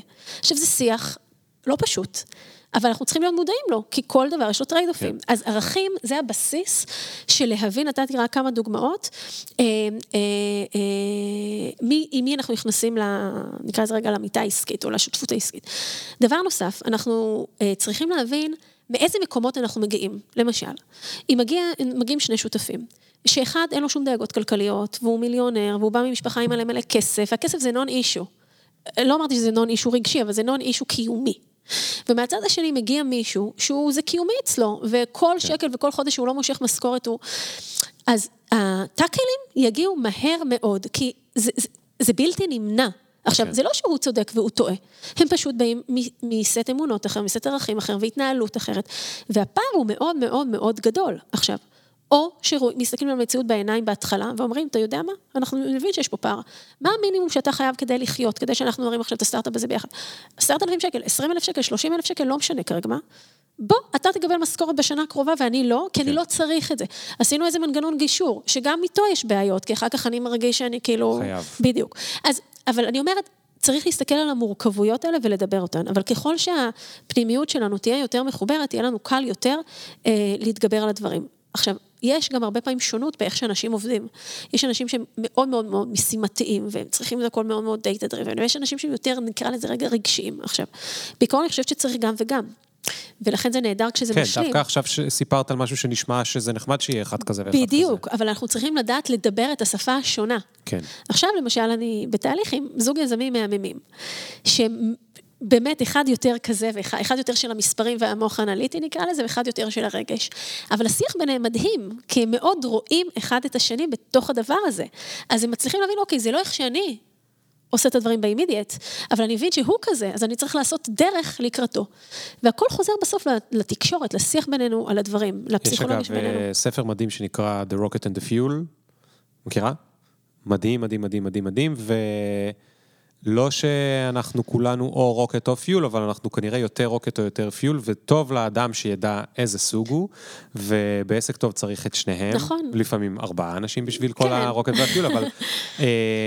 ולהבין כל אחד מה תפקידו של השני, נכון. מאוד מאוד מאוד מאוד עוזר. נכון, אה, נכון. לדבר על זה, ו- ו- ו- ולא, למה אתה תמיד ככה וככה וככה, ולמה אתה לא כמוני, בדיוק. להפך, לא לקחת את זה ממקום מזה. מאיים, אלא להסתכל על הזדמנויות שדבר כזה משרת אותנו. ליהנות כי... מזה. בדיוק, הוא משלים אותי, אני משלימה אותו, אנחנו ביחד אה, הרבה יותר רק מסך חלקנו, וזה נהדר. ככה אפרופו קורית צמיחה, אוקיי? אם אנחנו נהיה כולנו אותו דבר, אז זה כאילו more of the same, זה קצת... אה, כן, כן.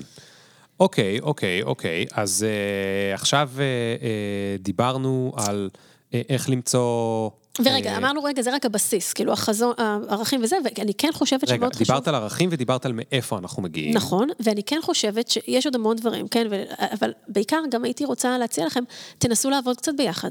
תשבו, לא רק כזה dating של לא יודעת מה, שלוש, ארבע פעמים נשב לבירה, כיף לנו ביחד, מגניב, יופי. תעשו משהו ביחד, תעשו איזה פרויקט, תתניעו איזה POC, תשבו כן. כמה חודשים רגע קחו לעבוד. לקוח אחד ביחד. קחו לקוח, תנסו, תראו איך זה עובד לכם הדבר הזה. פתאום מתגלעים המון המון המון דברים קטנטנים, שבכלל לא שמנו לב אליהם קודם, שלא היינו ערים, כי לא ידענו בכלל לחפש אותם, אוקיי? כן. נסו לקחת את עצמכם בשיח למצבי קצה. תראו איך אנחנו מגיבים. שם אנחנו באמת יכולים לנסות אה, לתכנן. אפשר שאלה ממש ספציפית? יאללה. קרה לך שפגשת זוג יזמים שלא מתחלקים 50-50? כן, בטח. ומה דעתך על זה? אה, זו שאלה מורכבת. קודם כל, אנחנו צריכים... תודה. לה... לא, ברור. אתה מדבר 50-50 בהחזקות, נכון? או באחריויות, או בקבלת החלטות, כי יש כל מיני 50-50. על מה אתה או, מדבר? זו שאלה או, טובה. יפה. זו. שאלה טובה. אתה שואל שאלה, אני מחזירה לך שואל- בשאלה. נכון. אני שואל שאלה על ה... כן, החזקות, slash הכנסות, slash... אה, טוב, יש פה מלא דברים slash- להגיד, אבל בואו בוא ננסה רגע להעלות את זה לרמה העקרונית, כי יש פה מלא bits and bytes שאפשר לגשת להם. תראה, לא הכל חייב להיות שוויוני, בדיוק, אוקיי? זה נורא תלוי בנסיבות ובמה קורה. זה נורא תלוי אם התחלנו ביחד, זה נורא תלוי אם הצטרפנו אחר כך. זה נורא תלוי מה התרומה האמיתית שלנו, אם אנחנו רק פאונדרים, אבל אנחנו לא עושים כלום בעסק, ורק השם שלנו שם, או אנחנו פאונדרים שעובדים hands on עם הידיים 100% או יותר בשבוע. צריך שנייה להבין רגע את המספרים שמאחורי הדבר הזה, קודם כל כדי למפות את התמונה, לראות רגע בדאטה מה קורה שם. עכשיו, בתוך הדבר הזה צריך להסתכל על זה בצורה הגיונית. אני אתן רגע דוגמה. סטארט-אפ שליוויתי, שהתחילו שני היזמים, וכעבור שנה וחצי בערך הצטרף יזם שלישי. ו... והם מסתדרים מצוין ביחד, וההחזקות לא שוות, הן בערך מחולקות הגיונית של בערך, אני לא זוכרת בדיוק את המספרים, אבל נגיד, אה, לא יודעת מה, אה, אה, אה, נגיד 40, 40 ו-20, או פחות קצת, לא משנה כרגע בדיוק המספרים. הבן אדם שהצטרף שלישי, הוא הגיע לסיטואציה כשהוא נורא הבין לאן הוא נכנס. הוא אמר, אני מצטרף אחרי שנה וחצי. הם כבר עשו כברת דרך. זה אך הגיוני שזה יהיה שונה, אני מקבל את הדבר הזה, ואני בוחר לא להתמרמר מזה, ואני בוחר להכיל עליי כן. את ההתנהלות הזאת, ואני בסדר עם זה, והייתי כל כך, כל כך הייתי גאה בו שהוא דיבר את זה, והוא באמת, זה היה, פיו וליבו היו שווים. הוא באמת, איך הרגיש נכון. את הדבר הזה מצד אחד. מצד שני, יכול להיות שלא קרה כלום בשנה וחצי האחרונות, ועצם זה שאני הייתי קודם, ואתה מצטרף עכשיו, ועל זה אני גוזר עליך קופון של עוד 30 אחוז, אז אני, כי שהייתי זה קודם... סטארט-אפ, כי אולי זה- בעוד חודש עושים פיבוט. לא, באמת. גם, וגם, וגם, הדרך כל כך קשה. רוב הסיכויים שלא תצליחו. למה? ככה זה, ככה זה בסטטיסטיקה. תנסו לנטרל את כל הרעשים, את כל ההתמרמרויות, את כל הדברים שיכולים לחרב לכם את הדרך. תנסו לעשות את המקסימום, אפרופו ה-growth mindset שדיברנו עליו קודם. תנסו להסתכל מהמקום החיובי, אוקיי, מה אנחנו יכולים לעשות, איזה contribution, איזה תרומה כל אחד ממני, מאיתנו יכול לתת, כדי לנסות למקסם את סיכויי ההצלחה שלנו. אז מה, לריב איתך עכשיו על העוד אחוז, פחות אחוז? כאילו באמת, על זה? נתחיל לריב רק כשרק התחלנו לעבוד ביחד? אז אין פה כללי אצבע, אתה מחפש ממני היום כל מיני כללי אצבע על כל מיני דברים. אני אומרת שכל לא, דבר... אני- צריך להיות בשיח מאוד בעיניי כנה ובוגר, כן, ובוגר, ולהסתכל על טובת החברה ולאן זה הולך, ומה ישרת אותנו, ומה יעזור לנו לעבוד אה, טוב, אה, טוב ביחד. ואיך, גם אם ניפרד, איך, אה, נגיד, צמד שנפרד, או שלישייה שנפרדת, וזה קורה כל הזמן, לך יש חברים כאלה, לי יש חברים כאלה, אנחנו מכירים את זה. גם את הפרידה, איך אנחנו מנהלים מתוך מקום שיחסית... שומר על... עכשיו, ברור, זה, זה אף פעם לא, לא תמיד זה נגמר יפה, בסדר? בוא, בוא, אנחנו מכירים את האמת העירומה. זה לא תמיד נגמר יפה, וזה לפעמים גם בלתי נמנע, אוקיי? אבל איך אנחנו מנסים באמת להיות הכי טובים שאנחנו יכולים בתוך הסיטואציה הזאת, ולהסתכל על המציאות כפי שהיא, על התרומה שלנו בצורה כנה, כפי שהיא, ו- ולנסות לאזן כן. בין הדברים האלה. אני, אני רוצה להגיד ש... מה שאני מחפש ממך זה לא את הכללי אצבע, הסיבה שאני מנדנד לך, אתה לא מנדנד לי, זה זה בחמידות. כי... כן, בחמידות, כי זה הסגנון, אבל אני עדיין מנדנד. הנדנוד הוא כי אז את עונה לי מהזווית שהיא יותר מנטלית פסיכולוגית ולא הזווית האנליטית וזה. לדוגמה, החלוקה של האחוזים ליזמים, נגיד, בייחוד אצל יזמים שהם אנליטיים ומהנדסים וכל מיני כאלה, היא על פי אה, מה שנקרא הקפיטליזם, אוקיי? באת אחר כך אתה מקבל פחות. או אתה עושה אה, שני שליש יום עבודה, כי יש לך ילדים להוציא, נגיד שאתה אב חד-הורי, אין, אין אה, אימא, ואתה צריך להוציא את הילדים מהגן, אז אתה עושה פחות, אז תקבל פחות. אה, אתה, יש לך פחות מיומנויות, אתה יותר צעיר אולי בעשר שנים ויש לך פחות ניסיון, תקבל פחות. זאת אומרת, באופן, אפשר להסתכל על זה אבל זה לא תמיד ככה. אני דווקא חושבת שצוותי יזמים שמסתכלים על זה באופן הזה, בוא נקרא לזה רגע מהגרוש של השקל או מהחור של האסימון, שם דווקא יש יותר בעיה. אני חושבת שאם נסתכל על זה בצורה קצת יותר הוליסטית, אוקיי, אתה חד-הורי, אתה לגמרי דוגמה, חד-הורי, אתה יוצא להוציא את הילד שלך יותר פעמים בשבוע מוקדם, זאת המציאות, אני אוהבת להתייחס לזה, זה, אנחנו תמיד אומרים יחס שווה לשווים, יחס שונה לשונים. זה לא, שני, זה לא אותן שתי פרסונות, נכון? אם אני חד-הורי ויש לי ילד ואתה בזוגיות ויש לך עוד מישהו תומך בבית, אז אנחנו לא באותה סירה. אז בוא, בוא נסתכל על זה קצת יותר מהמקום ההוליסטי, ונראה איך אני, אני רוצה אותך, אני רוצה שתהיה השותף שלי, אני רואה את היתרונות שבך, אני רוצה... אז בוא נסתכל על זה קצת מהמקום הזה, אני חושבת שזה מקום הרבה יותר בריא. לא רק המקום החד-חד של הקפיטליזם, כן. מי תורם יותר אבל זה, זה בהחלט מקום מאוד טריקי, ולכן כל כך צריך לדבר אותו.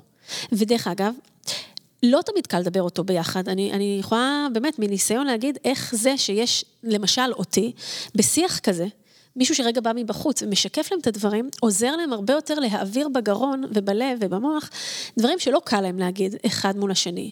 והם לוקחים את זה פחות ממקום ביקורתי, ופחות ממקום של זה על חשבוני וכזה, אלא איזושהי זווית ראייה אה, חיצונית, הוליסטית יותר, סינרגית יותר, שעוזרת להם באמת לראות איך נכון, אה, איך נכון רגע להסתכל על זה, איך גם אחרים עושים את זה, לקבל איזושהי פרספקטיבה לתוך הדבר הזה, כי הרבה פעמים יזמים מאוד מאוד ב tunnel vision שלהם רגע על הדבר, וזה הסטארט-אפ שלהם, והחיבור הוא גם נורא נורא רגשי להכל. ואם אנחנו צריכים שנייה רגע, בואו בוא נסתכל שנייה מבחוץ. כן. Uh, בקיצור, בגלל זה אני מנהל לך, כדי שתתני את הזווית הזאת. לא, באמת, כי, כי, כי בסוף... באמת, אני לא יודע, אולי אני לא מספיק רובוט, אבל בכל שנותיי כיזם וכעצמאי ו whatever, אני עשיתי המון החלטות שהיו אנליטיות, ו... או על פי אקסל או כל מיני דברים כאלה. בסוף, אתה הולך הביתה, כולם הולכים בדיוק. הביתה, הולכים לישון עם מחשבות, נכון. קמים עם מחשבות, מדברים עם הבני זוג, במקרה הטוב שיש להם, אם נכון. לא הם נכון. מדברים עם הקירות, נכון. או עם חברים בבר אה, כבר שטויים ועצבניים, וה... והכאילו האקסל מסודר, אבל הבטן, או הראש, או הזה, או העצבים, או ההיעלבות, או כל הרגשות בעצם, אתה נמצא עם מלא מלא מלא מלא רגשות, נכון. והעולם מלא ביזמים, שוב, סטארט-אפים ולא סטארט-אפים. נכון, נכון. ש... איך הם מכילים את כל הרגשות האלה, מה אנחנו עושים את זה? בעצבים נכון. ובתסכול. ובסוף, כאילו הדבר היחיד שמסודר, כאילו, זה, זה דבר שנקרא כסף, שבכלל כן. גם לא יודעים מתי הוא יגיע או לא יגיע. אז, אז אני רוצה רגע להגיד על זה משהו. קודם כל זה מהמם וזה מאוד מאוד נכון, ו... כמו שאמרנו בהתחלה, בתחילת השיחה, האקסל בעצם מספר סיפור, נכון? ואם אתה מסתכל, נגיד יש לנו גרף עמודות, גרף עמודות מראה לנו רק נקודה אחת, נכון? בהצטלבות של x ו-y בנקודה אחת. בעוד שאם אתה מסתכל על גרף כזה של, של מחובר, נכון? שהוא, שהוא... עם טרנד. ממשיך, אתה רואה את הסיפור, אתה רואה את המגמה, אתה רואה מה קורה שם. יכול להיות שהגענו לאותן נקודות בקצוות, אבל באמצע היה מלא נפילות או עליות וכולי, קצת כן. כמו כאלה של אה, מניות בבורסה. זה הרגשות של המניות, זה, זה הפסיכולוגיה כן. שהייתה שם, נכון? עכשיו, היכולת הזאת להסתכל פנימה, קודם כל, יש אנשים שמאוד קשה להם לדבר עם הרגשות שלהם. בכלל, יש לנו שני צירים, יש לנו את הציר המקצועי, העסקי וכולי, ויש לנו את הציר של הרגש. הם לא מסונכרנים. חדשות, הם לא מסונכרנים. גם אנשים שהם מאוד מאוד אה, ככה מתקדמים בחשיבה וכולי, הדברים האלה לא בהכרח אה, מסונכנים, ו, ובעוד שאת הצירים המקצועיים אפשר אולי לשים איזה KPI, ואפשר להגיד אני רוצה עכשיו לרוץ ולעשות איזה ספרינט על הדבר הזה, הרגש עובד אחרת, ויש לו קצב משלו, ואני לא לוחץ על כפתור, וכמו, אה, ב, אתה יודע, בכל הסרטים של דיסניאל, טוב, תביא לי עכשיו את רגש השמחה, או את רגש כן. החיוך, או את רגש התסכול, או את כל הדברים האלה, אז אנחנו לא פועלים באופן הזה, אוקיי? אז, ואנחנו צריכים ללמוד לתת מקום לאיך להכיל את הרגשות האלה, ואת כל מה שעובר עלינו בעצם מבפנים. ולכן השיח הזה של לדעת גם להקשיב אחד לשני וגם לדעת לדבר רגשות, אחד הדברים הכי יפים, סליחה שאני רגע מפנה את זה יותר לגברים, אבל אין מה לעשות, הרבה בארץ זה גברים, יזמים, אה, אה, עם אה, הצבא והאגו וכולי. נורא קשה לנו להוציא את הרגש החוצה, ולדעת ללחוץ על הכפתורי ההפעלה הנכונים האלה, ושנייה לפרק. עוד את הדברים, ולהבין מה קורה מאחורי הסיפור, ולמה מה שאמרת בעצם פוגע בי באופן הזה. כן. ואיך אני יכול לעבוד עם הדבר הזה, אה, זה נקודה מדהימה. אני רוצה להגיד עוד משהו, מה שאחד הדברים שאני חייבת בשיחות, אתה יודע, גם עכשיו אנחנו מדברים. אז אני מתבוננת בך, אני לא רק מקשיבה לך, אתה כנראה שם לב. מסתכלת על העיניים, מסתכלת על שפת גוף, ומה אתה עושה עם הזיפים עכשיו שלך, ואיך אתה עם הידיים. ולפעמים נגיד אתה רואה אנשים מאוד עצבניים, מחזיקים את הידיים, או מקלפים ציפורניים, או מגרדים איפשהו, או יושבים בחוסר נוחות, והיכולת הזאת להתבונן כמנהלים. בואו, יש לנו ישיבת צוות עכשיו, יש לנו ישיבת product, יש לנו ישיבת לא משנה מה, תתבוננו באנשים, תתחילו לקרוא את הגוף שלהם, מה הסיפור שהגוף שלהם מדבר, אתם לומדים מזה כל כך הרבה, כי לפעמים אין הלימה. בין מה שנאמר ויוצא מהפה, מהקוגניציה, מהמוח, לבין מה שהגוף מספר. וככל שאנחנו לומדים יותר לראות את הדברים האלה, אז אנחנו גם מרגישים את האנשים שסביבנו. אנחנו גם מבינים באיזה מצב הם נמצאים כרגע, אנחנו גם יודעים להתאים יותר את המלל שלנו, וזה המון מיומנויות שהן מאוד מאוד חשובות ביכולת שלנו להחזיק סביבה ומרחב, וסתם דוגמה, ניכנס עכשיו לישיבת צוות בחברה, לא משנה איזה חברה זאת, ואם נשאל אפילו שאלה פשוטה בבוקר, מה שלומך, איך אתה מרגיש, איך אתה נכנס עכשיו למפגש הזה, לשיחה, ישיבת לוז, לא משנה, בסדר? כן. נבין רגע מאיפה כל אחד בא, ונאפשר סביבה שבאמת אה, אנחנו אנחנו גם מוכנים לשמוע את מה שהם אומרים, לא רק לעשות על זה ויעשינו את השאלה הזאת. השיח יתחיל ממקום אחר לגמרי, כי אני מרגיש שהנחתי רגע משהו, ואני מרגיש שיש לי סביבה תומכת, ואני מרגיש שזה בסדר אם אני לא כל כך בסדר כרגע. שראו אותי. שראו אותי, בדיוק. ומה אנחנו בעצם רוצים? כולנו רוצים שיראו אותנו, מאחורי הפודקאסט, לפני... כולנו רוצים שיראו אותנו, זה משהו נורא בסיסי שאנחנו כבני אדם צריכים.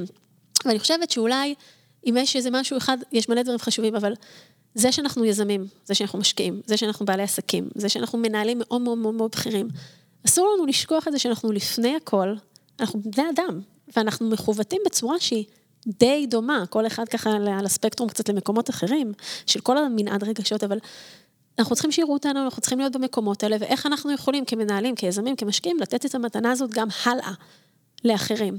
זה חלק, אני מרגישה גם מהאחריות החברתית שלנו, באופן שבו אנחנו מתנהלים. גלי. מה? תודה רבה.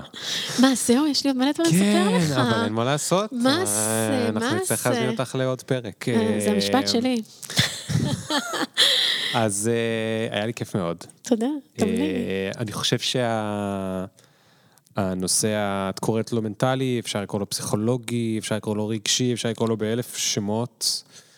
הוא כל כך underestimated שאי אפשר בכלל היה אפשר לעשות על זה פרק שלם של שעה, עד כמה הוא underestimated, נראה לי שזה מה שעשינו היום. אה, הוא מאוד מאוד underestimated. לא, גם נתנו קצת תכלס, זה לא רק דיברנו על הדבר למה זה underestimated. לא, היה בו הרבה תכלס, כי ניסינו גם ללמוד איך, אבל כן. הוא underestimated בטירוף. אה, בסוף, שם יש הרבה בעיות לפעמים. והבעיה היא לא במודל הכלכלי. שם הבעיות, שם הבעיות. לא, יש גם בעיה, יכול להיות בעיה במודל הכלכלי, לא, אבל גם כשמשהו לא עובד ב... עם היוזרים למשל, זה ההתנהגות של היוזרים, נכון? אנחנו צריכים להבין רגע מה קורה שם עם התנהגות של היוזרים, זה גם בסיס פסיכולוגי של הדברים האלה. כן, כן. אז תודה על הכל, היה כיף. ואני מקווה ש...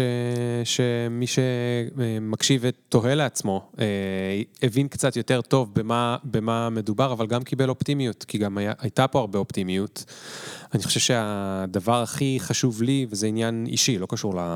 כאילו, אולי גם אצלכם מאזינים יקרים, אבל אצלי אישי, התובנה הזאת שהחיים הם מורכבים ולא לצפות שהם יהיו בסדר או מושלמים או שאני אמצא איזשהו פתרון מושלם, זה משהו שאני מרגיש שהוא חוזר על עצמו כל כך הרבה, אני מרגיש כאילו כל ה-15 שנה הראשונות בחיים ממש כזה רימו אותי, ומאז אני מנסה אה, להבין שלא הבנתי את החיים. לגמרי. אה, וכאילו צריך עוד פעם לשנן את זה ולשנן את זה ולשנן את זה ול...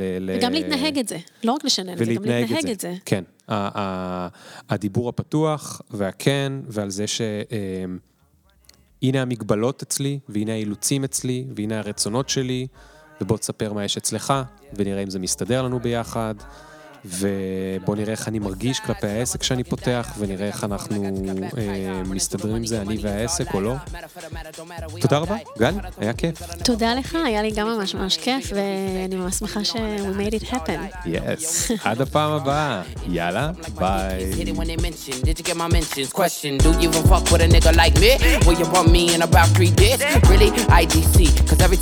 Talk, they KC. The big up picture, fuck your filter, me can't go run, but me can't repeat. No.